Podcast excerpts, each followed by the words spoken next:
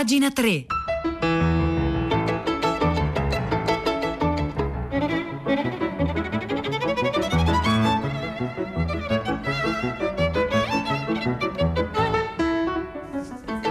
Le 9 e un minuto, buongiorno da Vittorio Giacopini, ben trovati all'ascolto di Pagina 3, la cultura nei giornali, nel web e nelle riviste. Oggi, lunedì 30 agosto, iniziamo da un lungo articolo di cui potremo dare conto solo parzialmente, perché è lungo nel senso proprio letterale, molto lungo, di Tom Nichols. Tom Nichols, che è un professore al Naval War College alla Harvard Extension School, ha pubblicato un libro che si chiama Il nostro peggior nemico. Il nostro peggior nemico un libro uscito negli Stati Uniti e sta per uscire anche in Italia per la Lewis University Press, il nostro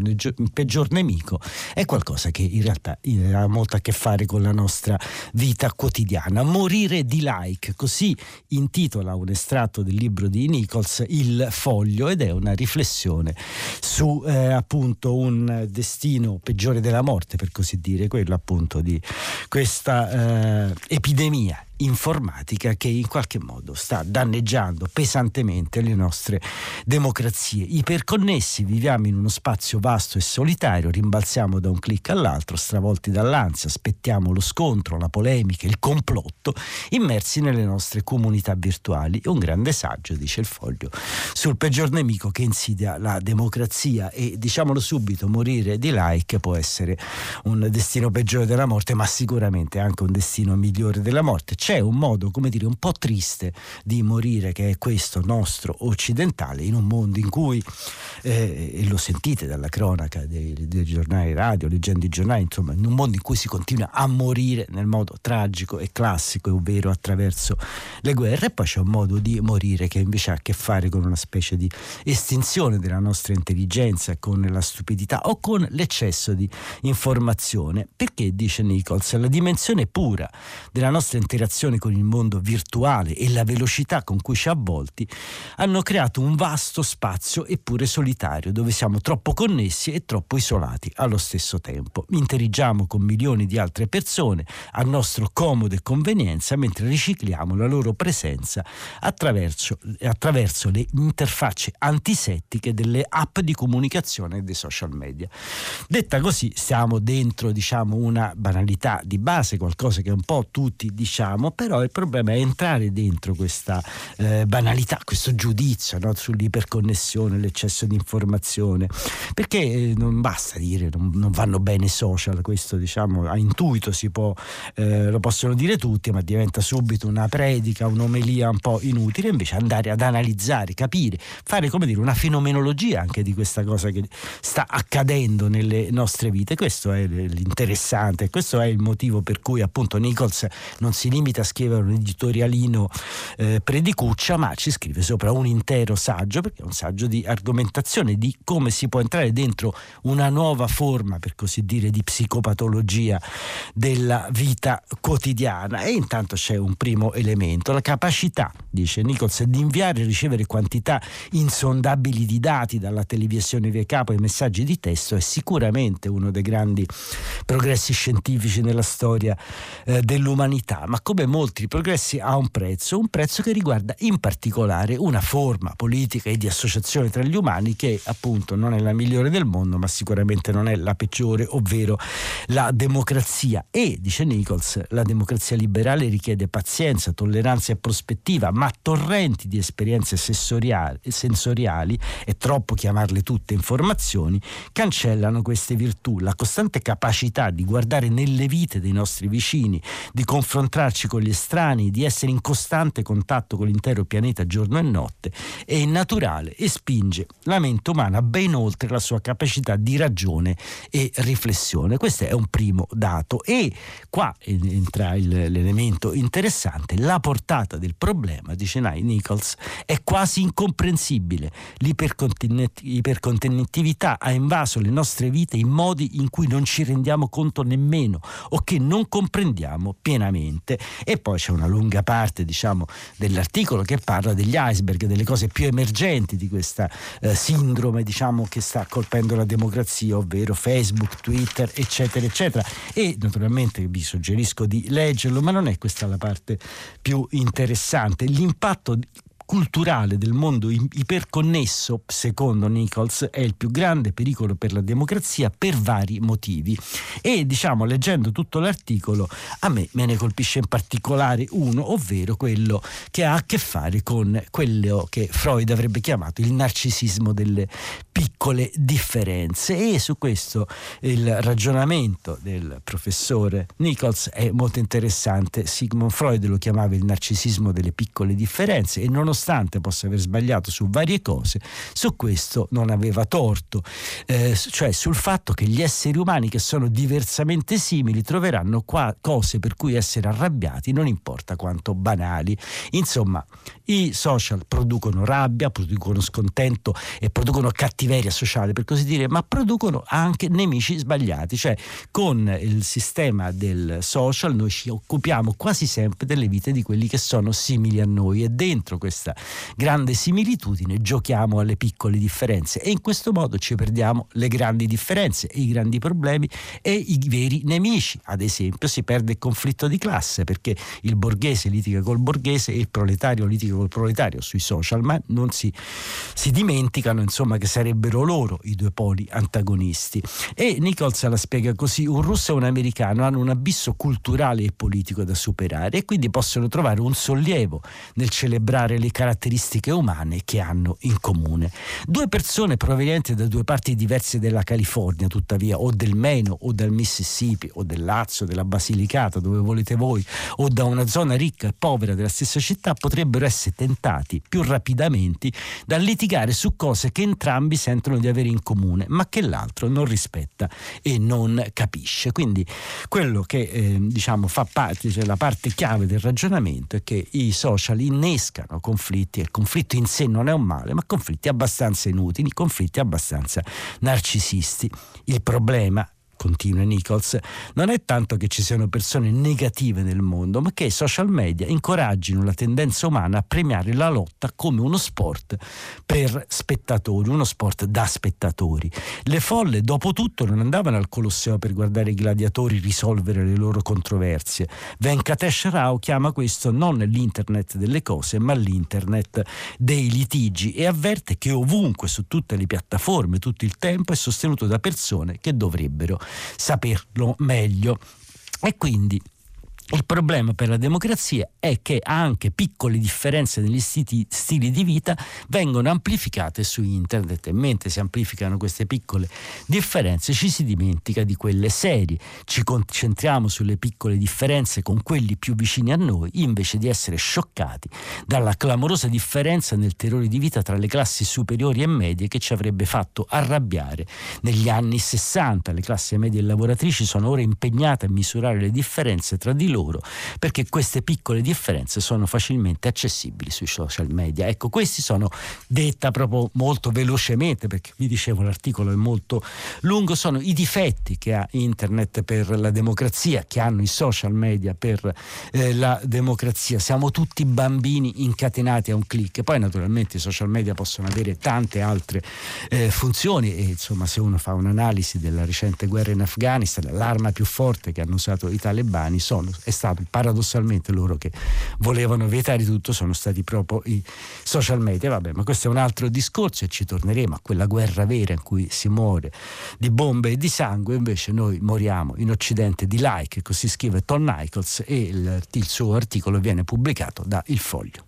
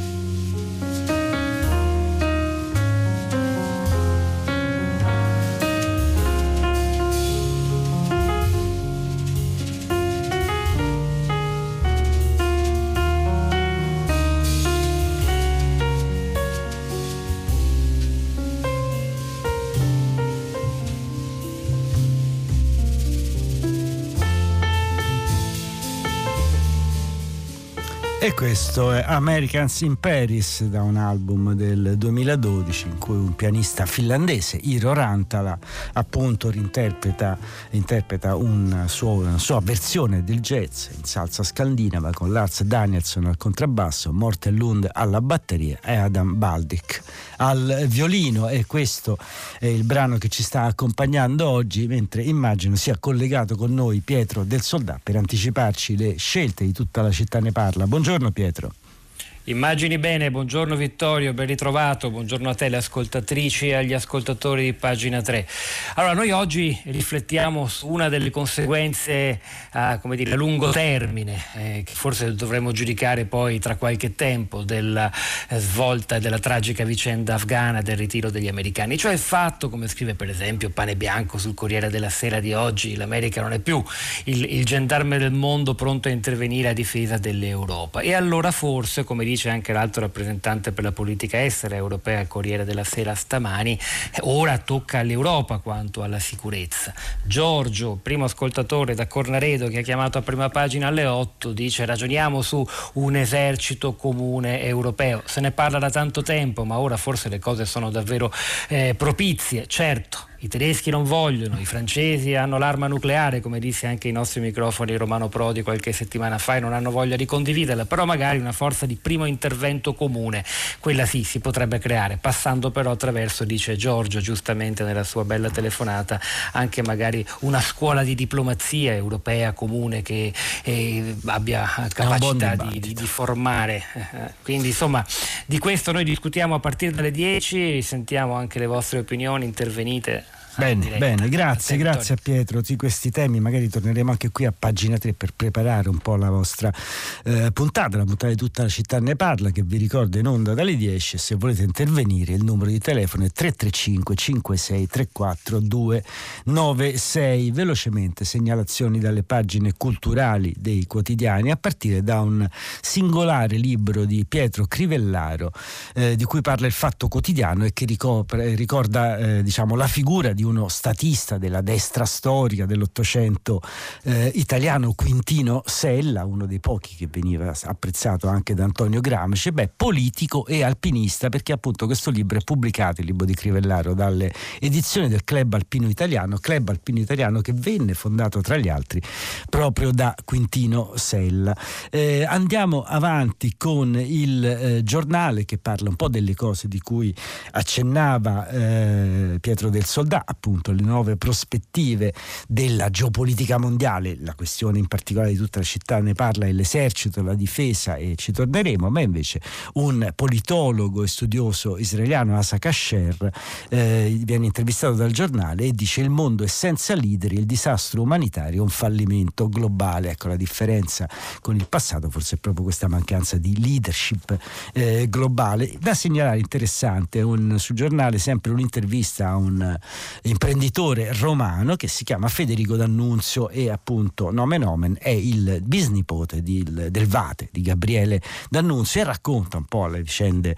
dal punto di vista come dire dinastico matrimoniale. Dice mio, non, mio bisnonno era un playboy lo sanno tutti ma non lasciò mai mia eh, bisnonna. E quindi insomma una storia come dire di amore. Primi eh, novecento andiamo avanti con Repubblica che dedica un ampio articolo articolo dove Piero Citati dedica un ampio articolo a Tolstoi. E infine voglio segnalarvi alcune cose che potevate trovare ma potete trovare in edicola tutta la settimana sulla lettura il supplemento culturale del Corriere della Sera con una bella intervista al grande scrittore e premio Nobel sudafricano Coetzee che parla dei suoi saggi critici che vengono pubblicati adesso in Italia e poi Alessio Torino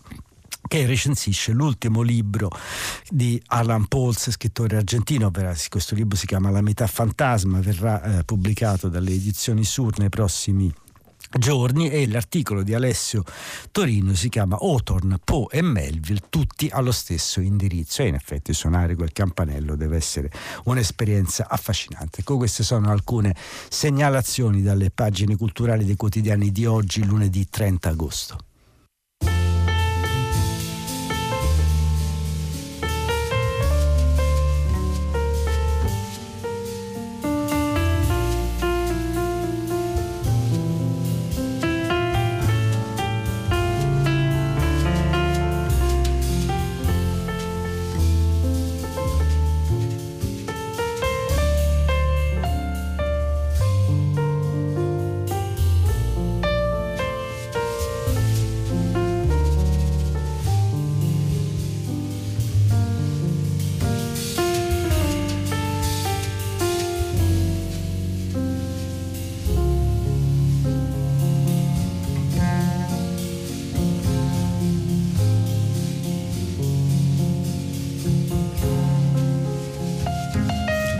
Noi continuiamo a riflettere diciamo, sull'attualità, ma a partire da un punto, da una punto di vista diciamo, della cultura, da, uno, da, un filtro, da uno spettro più eh, sottile, si, si, parla di Afghanistan inevitabilmente molto in eh, questi giorni, tra l'altro vi segnalo sui quotidiani, ma ci, sugli, sugli settimanali, ma ci torneremo, ci sono dei belli approfondi, bellissimi approfondimenti sull'Afghanistan, sia sull'Espresso che sull'EFT, ma di questo parleremo nei prossimi giorni. E invece appunto alla città ne parla, si parlerà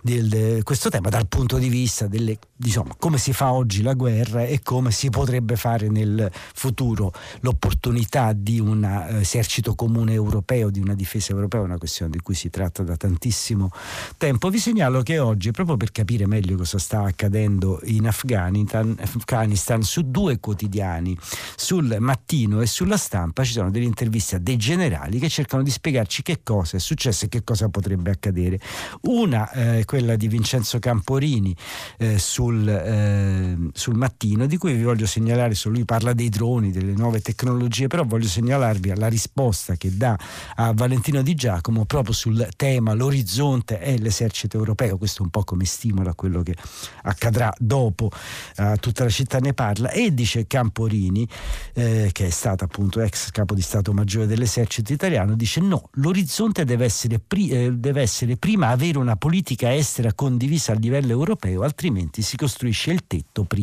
delle fondamenta. Già da alcuni anni sono stati creati dall'Unione Europea i battle group, ma non hanno mai trovato impiego proprio perché dal punto di vista strategico non c'è unità di intenti su come utilizzarli e non ci sono interessi comuni.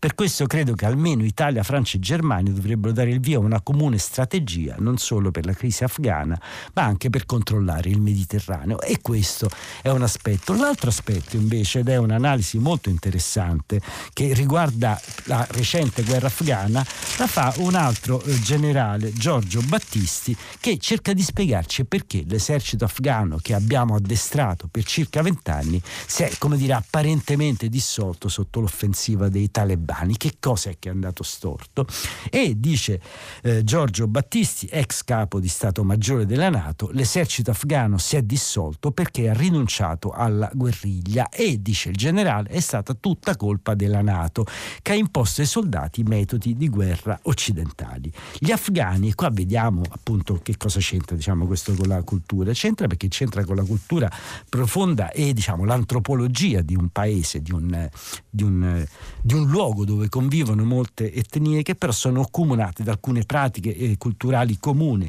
Gli afghani, dice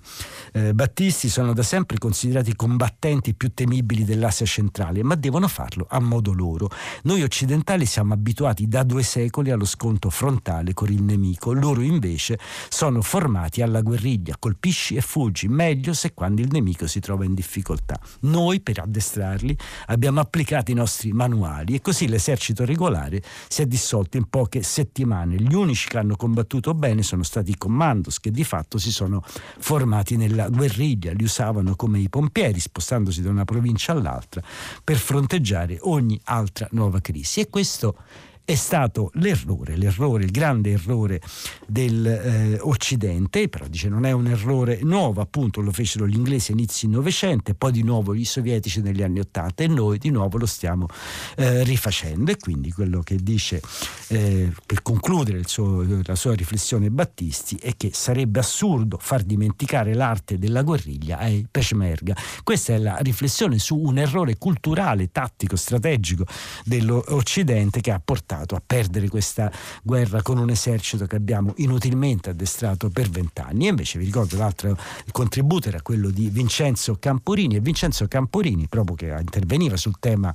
eh, della, eh, appunto, dell'esercito europeo, della difesa comune europea, sarà ospite a tutta la città ne parla, quello era il tema, è alle 10, quindi potete sentire gli approfondimenti, le riflessioni anche dell'ex, dell'ex capo di Stato Maggiore Vincenzo Camporini a tutta la città ne parla. you.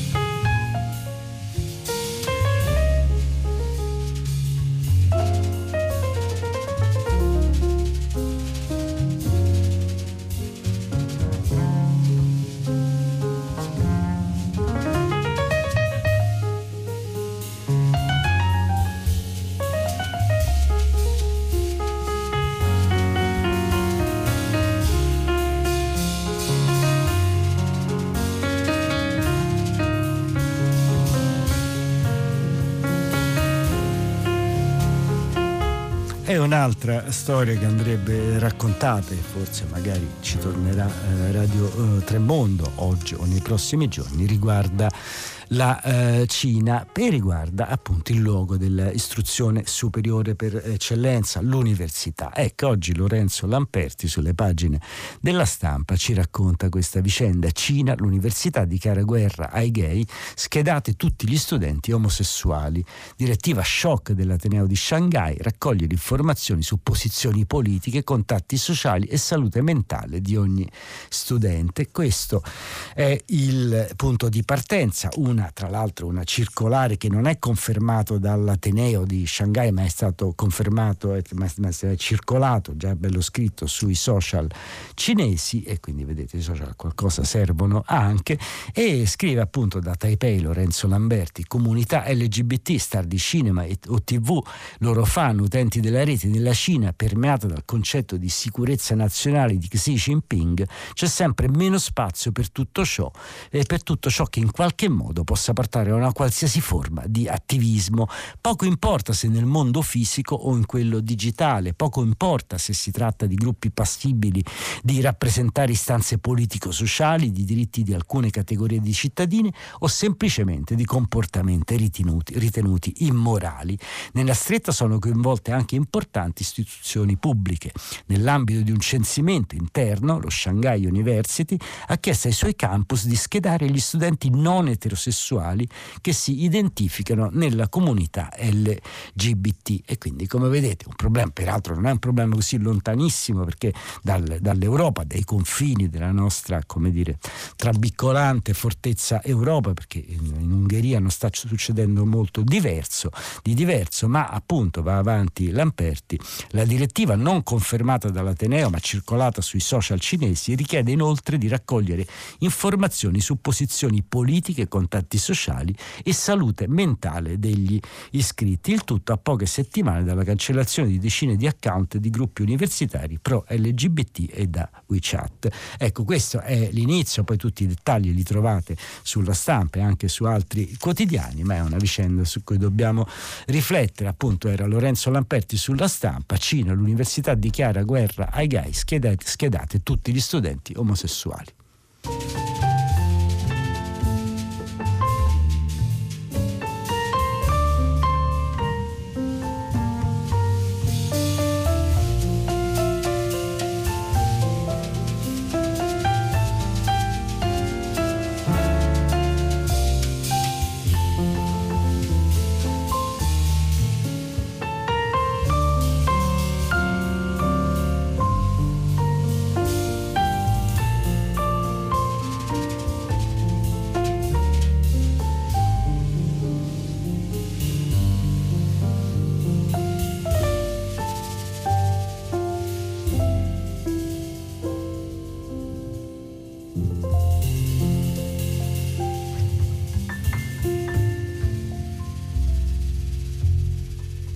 E questo era Americans in Paris di un, di un pianista finlandese, Iro eh, Rantala, con Lars Danielson al basso, Morten Lund alla batteria e Adam Baldic al violino. Eh, un ascoltatore ci dà alcuni suggerimenti che mi sembrano eh, sacrosanti, si chiama Giovanni, ci scrive sull'Afghanistan bisognerebbe il libro che Chatwin teneva sempre nel suo zaino, La via per l'Oxiana di Robert Byron e anche la raccolta degli articoli di Maria Grazia Cutuli, ammazzata appunto nel 2001 sulla strada tra Kabul e Jalalabad. E sono dei suggerimenti che giriamo ai nostri ascoltatori come giriamo la possibilità di riflettere sul eh, virus peggiore che ci sia, che non è il Covid, non, è nemmeno, non sono nemmeno i social, è la stupidità, perché la stupidità, come dire, è una costante dell'esperienza umana di cui immagino non ci libereremo mai. E ne scrive oggi Francesco Specchia sulle pagine di Libero a partire da mm, un saggio, recensendo il saggio di uno psicologo Giorgio Nardone che si chiama La stupidità strategica, la prevalenza del cretino, quanti danni fanno gli stupidi volenterosi e qua si parla appunto di stupidità strategica, qualcosa di leggermente diverso. Naturalmente molto gli ascoltatori di vecchia data di Radio 3 ricorderanno un eh, grande storico, Carlo Cipolla, che oltre a essere un grande storico dell'economia dell'età contemporanea, divenne famoso diciamo, al grande pubblico ed era spesso ospite di Radio 3 proprio perché riuscì a scrivere un, un, saggio negli anni 70 che si chiamava Le leggi fondamentali della stupidità umana. Cipolla c'è tornato molto spesso a parlare di questa eh, stupidità e ehm, Nardone, partendo diciamo, dagli studi eh, di Cipolla, ma anche non soltanto, anche dai suoi studi di psicologo, cerca di sviluppare un aspetto della riflessione umana sulla stupidità, ovvero quello della stupidità strategica, che viene definita come quella stupidità messa in pratica dal soggetto nella convinzione illusoria di essere o divenire così facendo la migliore versione di sé. E l'autore approfondisce la fattispecie argomentando l'eziologia e tracciando l'identikit generale della persona persona strategicamente stupida, la quale è sempre nell'ordine, serenamente priva di dubbi, abile nel ridurre la sofferenza, incapace di reale empatia e compassione, nonché inadatta al dialogo e votata a proclamare senza ascoltare. Sono soggetti peraltro diffusissimi. Totò, che come al solito aveva caput, capito tutto, li chiamava i caporali e Flaubert tentò di crearne l'embrione letterario in Bouvard e Pécuchet, ma non ce la fece perché eh, morì eh, prima ma ehm, poi c'è un altro aspetto che voglio segnalare dell'articolo, e qua torniamo a Cipolla, che ci spiega perché gli stupidi sono pericolosi. Perché sono pericolosi e funesti, diceva Cipolla, perché le persone ragionevoli trovano difficile immaginare e capire un comportamento stupido. Per una persona intelligente è facile avere a che fare col mal- malvagio, col brigante, ma con lo stupido non c'è niente da fare. Va bene, qua pagina 3 finisce eh, qui e eh, vi saluto da Vittorio Giacopini, appuntamento a domani. Grazie a Domenico Ganci in relazione a Marzia Coronati, a Domenico Ganci in consola, a Marzia Coronati in redazione, a Cristiana Costillotti, a Maria Chiara Berian e a Piero Piullese in regia.